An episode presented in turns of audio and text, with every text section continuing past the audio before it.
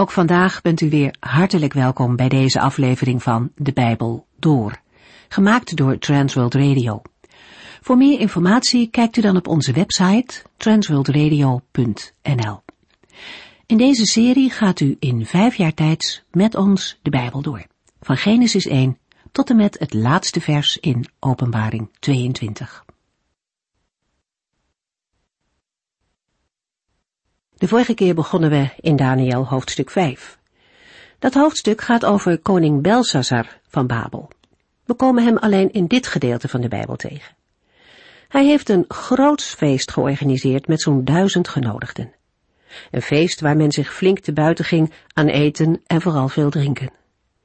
De omstandigheden gaven niet zoveel aanleiding voor een feest. Het machtige Babylonische rijk stond op instorten en de Meden en Persen waren snel in opkomst. Ze hadden het grootste deel van het rijk al ingenomen. Alleen de paleisburcht was nog in handen van Babel. En toch viert de koning feest alsof hem niets kan gebeuren. Dat is ook de boodschap van Daniel 5. Het hoofdstuk laat ons de ondergang van het machtige en grote wereldrijk Babel zien.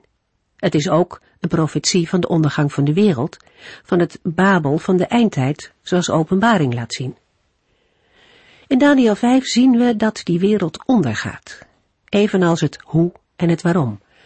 Het gaat hier niet alleen om geschiedschrijving. We zien dat God ingrijpt en Babel straft om zijn zonde, afgoderij en goddeloosheid. God laat niet met zich spotten. Belshazzar laat tijdens het feest de bekers, die eens uit de tempel van Jeruzalem geroofd waren, halen om uit te drinken. Met zijn feestgenoten heft hij deze bekers op, zijn afgoden. Hij daagt de Allerhoogste God uit, van wie hij via Nebukadnezar ongetwijfeld gehoord heeft. Dan neemt de Heere het woord. Er verschijnt een hand op de muur, die er een boodschap op schrijft. De verwarring en de schrik bij de koning zijn enorm. Hij laat zijn wijze mannen komen, maar geen van hen kan iets zinnigs over die boodschap zeggen. Het is de koningin moeder die hem op Daniel wijst. Zij was niet aanwezig bij deze festiviteiten, maar ze hoort wel wat er gebeurd is. Ze gaat naar de koning en herinnert hem aan de man die in de tijd van Nebukadnezar heeft laten zien over veel meer wijsheid dan de geleerden van Babel te beschikken. In hem woont de geest van de heilige goden, vertelt zij de koning. We weten eigenlijk niets over deze vrouw. Maar wat heeft ze een goede keuze gemaakt door de koning te wijzen op de man gods? Het lijkt zo klein, zo onbeduidend, maar wat kan het belangrijk zijn om mensen te wijzen op God of in contact te brengen met dienstknechten van hem? En daar zijn soms helemaal niet zoveel woorden voor nodig. Wij gaan verder in Daniel 5, waar we lezen over de komst van Daniel bij Belshazzar, en we zullen zien hoe hij reageert op de Allerhoogste God.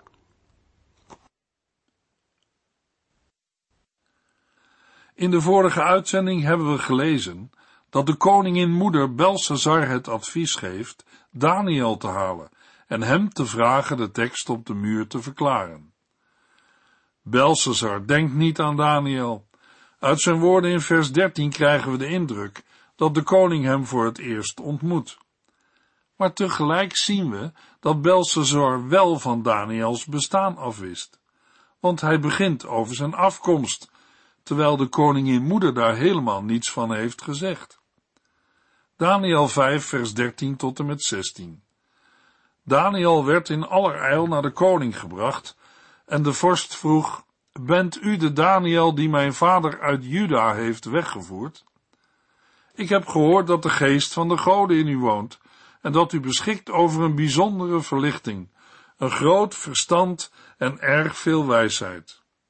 Mijn wijze mannen en bezweerders zijn bij mij geweest en hebben geprobeerd de woorden op de muur te lezen en die aan mij te verklaren. Maar zij waren daartoe niet in staat. Ik heb echter gehoord dat u allerlei geheimen kunt ontsluieren. Welnu, als u mij de betekenis van deze woorden kunt uitleggen, zult u worden gekleed in purperen kleren en een gouden ketting om uw hals krijgen.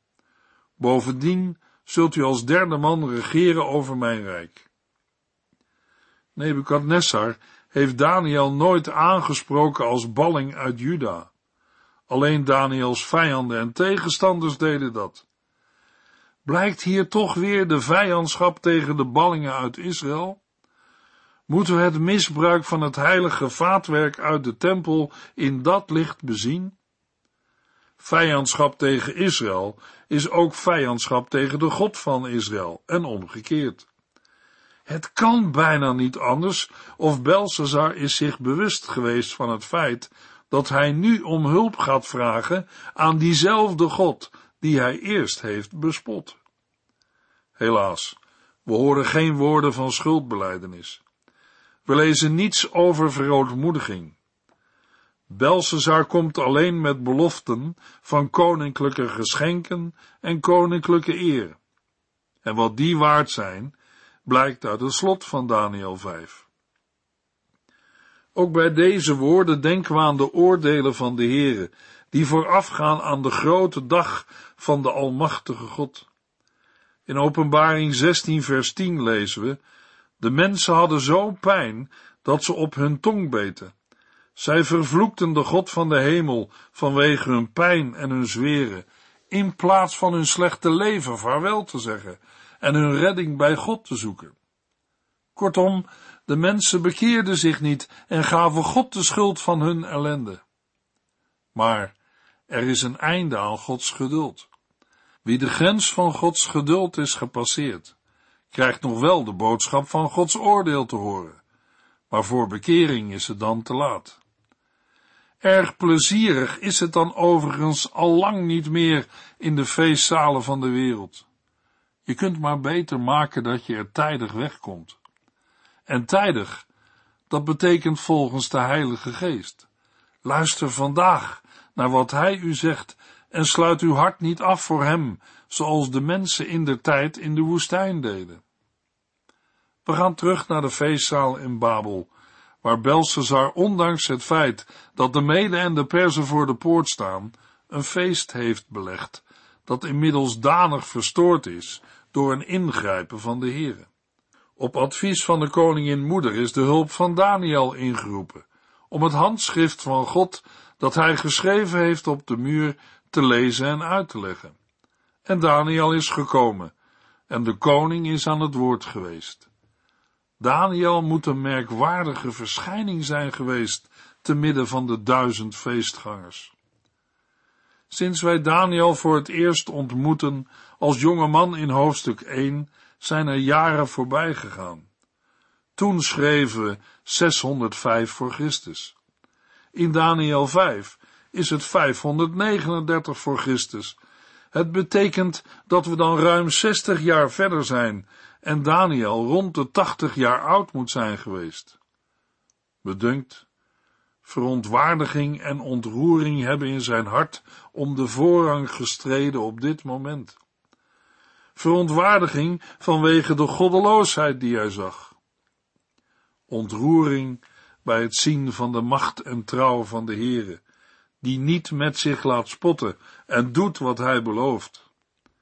Daar staat de oude dienstknecht van de Heere.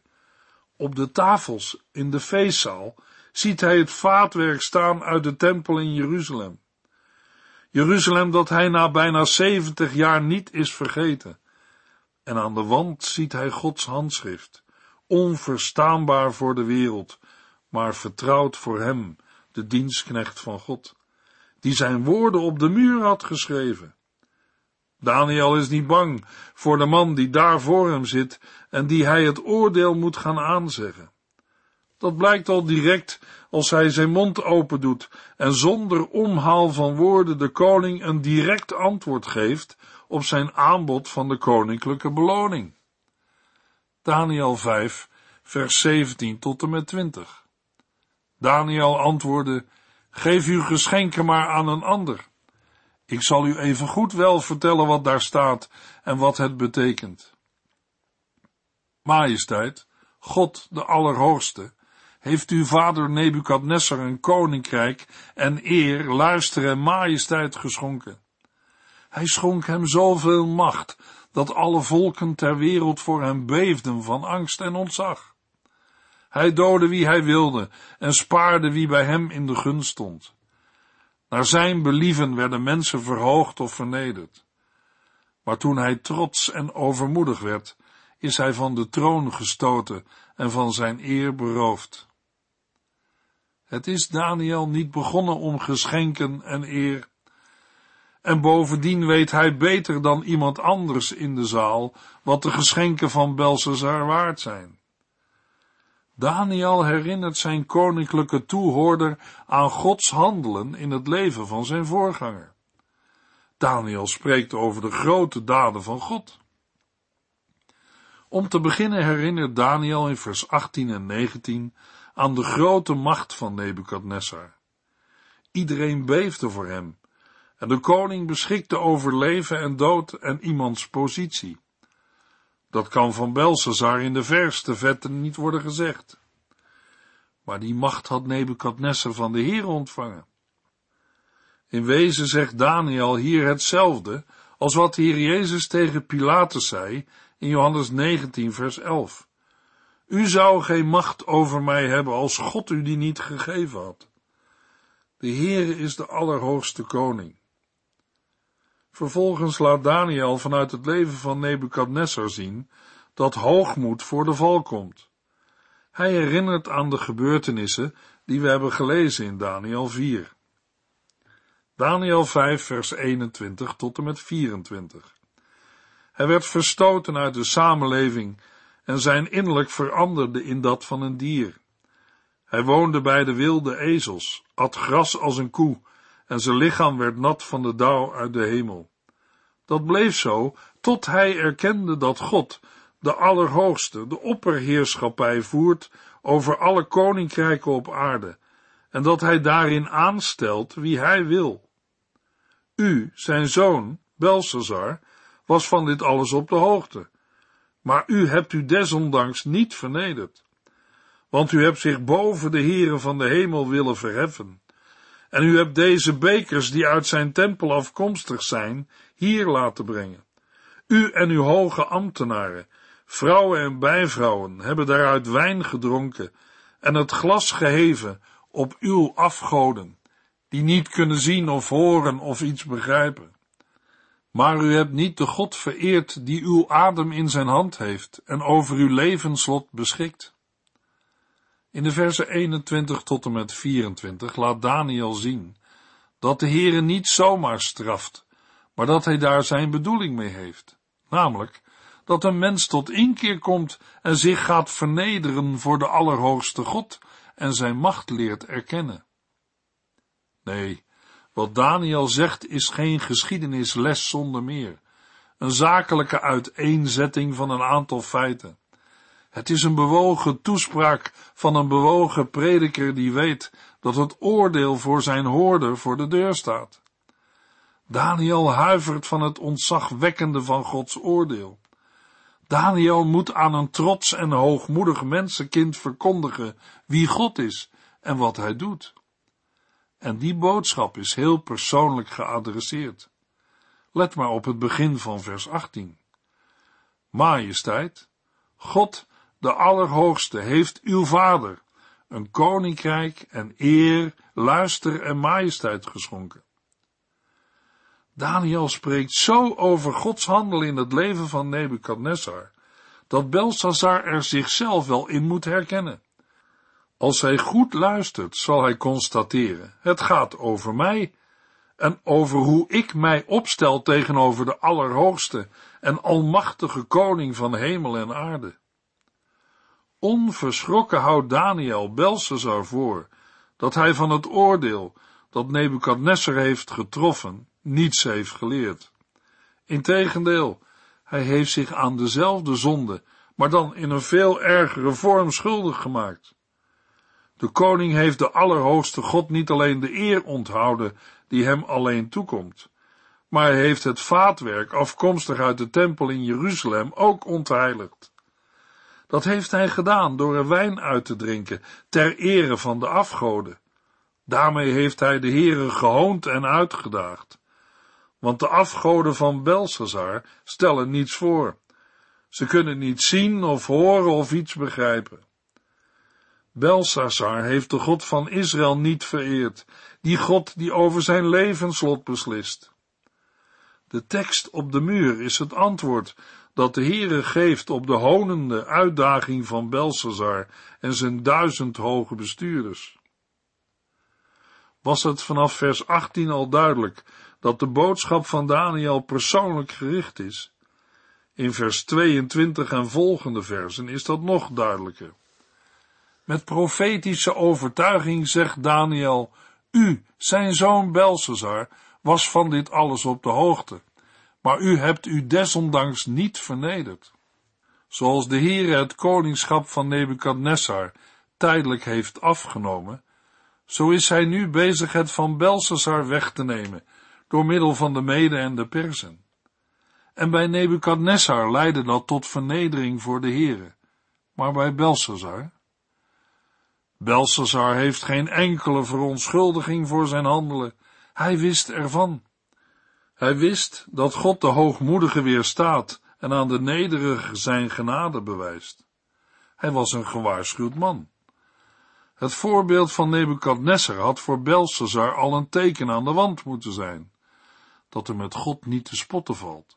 Hij wist het zo goed. In het geheel van Daniel 5 zijn dat opnieuw woorden om bij stil te staan.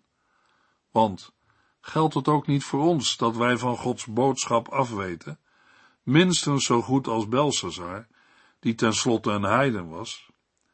We weten dat God de hoogmoedigen straft, maar Waarschijnlijk weten we meer dan Belshazzar. Want wij hebben vandaag het totaal van het profetische woord. Dat woord spreekt niet alleen van een straffende God, maar ook van een genadige God. Hij bewijst genade aan hen die zichzelf vernederen voor zijn aangezicht. Wij weten van een God die niet alleen de allerhoogste koning is, voor wie de volken beven. Wij weten van het evangelie, de blijde boodschap van de barmhartige God en Vader van de Heer Jezus Christus, die gekomen is om zondaren zalig te maken. Maar als een mens wel weet van zijn verzoeningswerk, maar dat niet persoonlijk wil aanvaarden, dan is dat de grootste ramp die een mens ooit kan overkomen. Als een mens denkt heel wat gepresteerd te hebben, maar straks voor de troon van God moet horen, ik ken u niet, ga weg van mij wat is er dan misgegaan? We lazen het in vers 23, waarin blijkt dat Belshazzar zich niet vernederd heeft voor de Here. Hij en zijn feestgangers hebben zich vergrepen aan Gods eigendom. In het geval van Belshazzar wijst Daniel naar de bekers uit het huis van God. En wat zou er in ons geval worden aangewezen?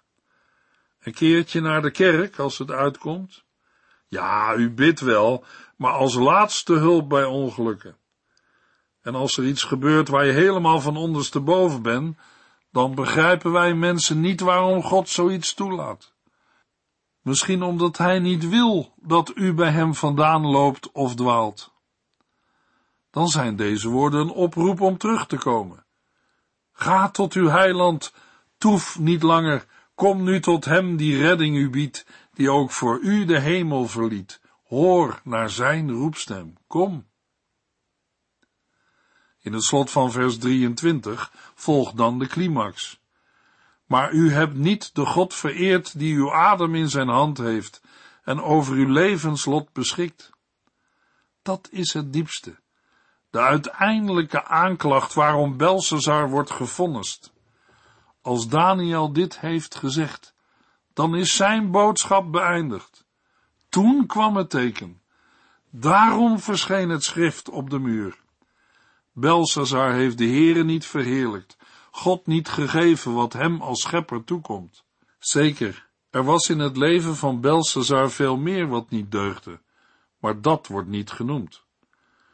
Belshazzar wordt gevonnist om iets dat hij niet heeft gedaan, om een zonde van nalatigheid. Zo zal het ook zijn bij het laatste oordeel, als de Heere met Babel en al de inwoners van Babel in het gericht gaat. De Heere zal dan allen die hebben nagelaten hem te eren en te dienen, verwerpen. Daarmee geeft het slot van vers 23 ook voor vandaag een verrassende ontknoping. Wij mensen raken soms niet uitgepraat over zonden van anderen waarmee we geconfronteerd worden. Maar de Heere vindt het erg als Hij niet wordt verheerlijkt door ons, zijn schepselen. Daartoe zijn we namelijk geschapen. En juist van daaruit komt Belshazzar steeds dichter bij ons. Als de Heere deze maatstaf aanlegt over uw, jouw en mijn leven, kunnen wij dan bestaan? Hebben wij de Heere gegeven wat hem toekomt? Met andere woorden, geven wij de Heere het zijne? Krijgt hij van ons wat hij waard is, waar hij recht op heeft als onze schepper, die ons leven en adem gaf? Komt hij aan zijn eer in ons leven? Daar moeten wij ons druk over maken. Ten diepste is er maar één die vrij uitgaat, als deze maatstaf wordt aangelegd. Alleen de Heer Jezus Christus kan en mag zeggen, ik heb u verheerlijkt op de aarde en uw naam bekend gemaakt aan de mensen. En alleen de mens die bij hem leert schuilen en mag geloven, God ziet mij aan in hem, alleen die mens gaat vrij uit in het gericht, vanwege de verdiensten van Christus, die hem wordt toegerekend. De mens, aan wie in het geloof de volkomen genoegdoening, rechtvaardigheid en heiligheid van Christus wordt geschonken en toegerekend. Zo mens leert vragen, Heere, wilt u zelf zorgen voor uw eer in mijn leven? Daniel 5 vers 24 en 25 Daarom heeft God deze vingers gestuurd om deze boodschap op te schrijven. Mene, mene, tekel ufarsin. Daniel, de dienaar van de Heere, leest het schrift op de muur voor en gaat in de volgende verse uitleggen wat het betekent. U zult begrijpen dat in de loop van de eeuwen verschillende Bijbeluitleggers zich op de geheimzinnige lettertekens hebben gestort om te proberen precies te achterhalen wat er heeft gestaan en wat het betekent. Dat is mogelijk voor een aantal van ons interessant, maar eigenlijk niet van belang, omdat Daniel als boodschapper van de Here de uitleg heeft gegeven. Er zal toch niemand willen beweren dat hij of zij een betere uitleg kan geven dan de uitleg die Daniel van de Heer ontving. Hij mag door Gods heilige geest geleid zeggen wat de Heere te zeggen heeft. Vermoedelijk zijn het vijf letters geweest. M, M, T, P, P. Misschien heeft er nog één teken tussen gestaan, voor de U van zien het verbindingswoordje dat wij met en vertalen. Daniel leest Mene, Mene, Tekel, Ufarsin. Daniel geeft de uitlegging erbij, en gezien de toejuichingen die hij nadien ontvangt, kan iedereen er zich ook in vinden. Het zijn in elk geval Arameese woorden die Daniel noemt. Wat dat betreft is er voor zijn toehoorders niets vreemds aan geweest. Daniel 5, vers 26 tot en met 28. De uitleg is, mene betekent geteld. God heeft de dagen van uw regering geteld en ze zijn ten einde. Tekel betekent gewogen, u bent gewogen en te licht bevonden. Pires betekent verdeeld, uw koninkrijk zal aan de Mede en Perzen worden gegeven. Daniel begint met het woordje mene dat er tweemaal staat en daarmee grote nadruk krijgt.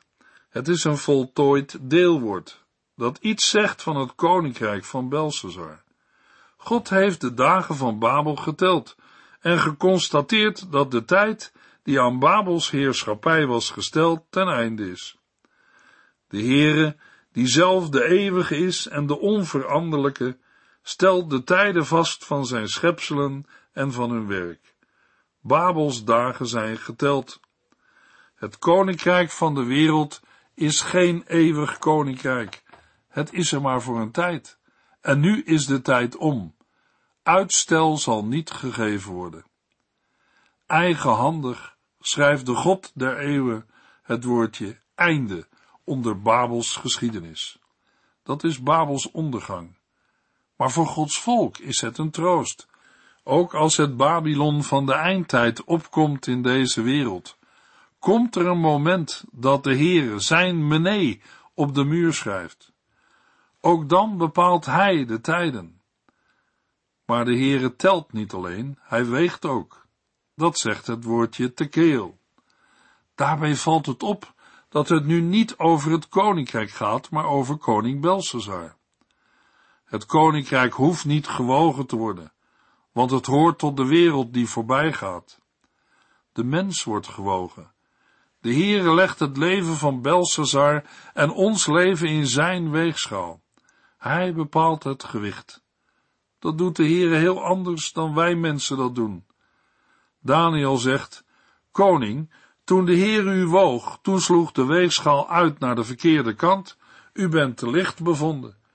Uw leven heeft geen waarde voor de eeuwigheid. Het levert niets op. Er is geen vrucht, alleen maar kaf. De Heer Jezus zegt, wie in mij blijft, draagt veel vrucht.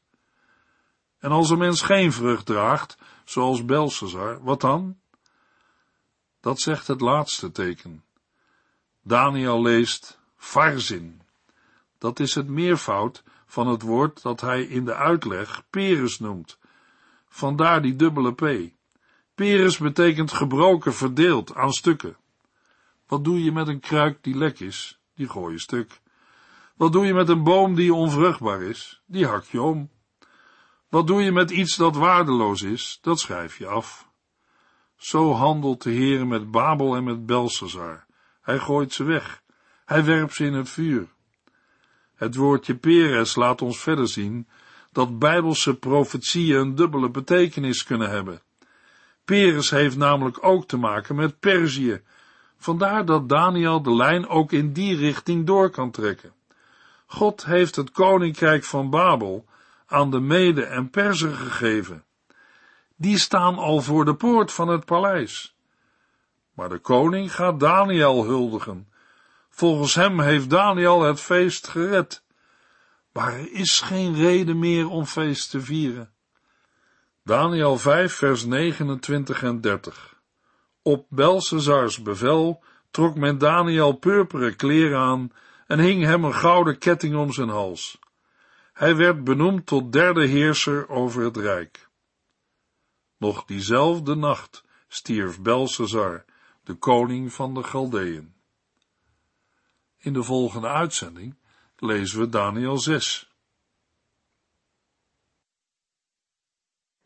U heeft geluisterd naar De Bijbel Door, in het Nederlands vertaald en bewerkt door Transworld Radio. Een programma waarin we in vijf jaar tijd de hele Bijbel doorgaan.